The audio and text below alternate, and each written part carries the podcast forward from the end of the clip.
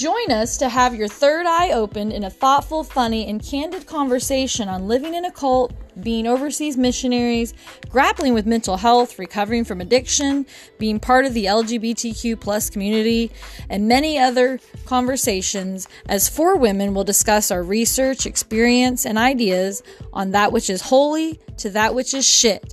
Holy shit.